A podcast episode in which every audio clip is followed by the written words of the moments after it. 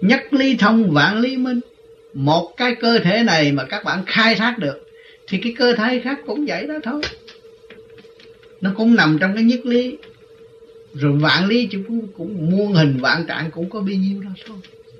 Nếu bạn khai thông được cái tiểu thiên địa này thì tất cả các bạn các bạn hiểu hết nhất lý thông vạn lý minh.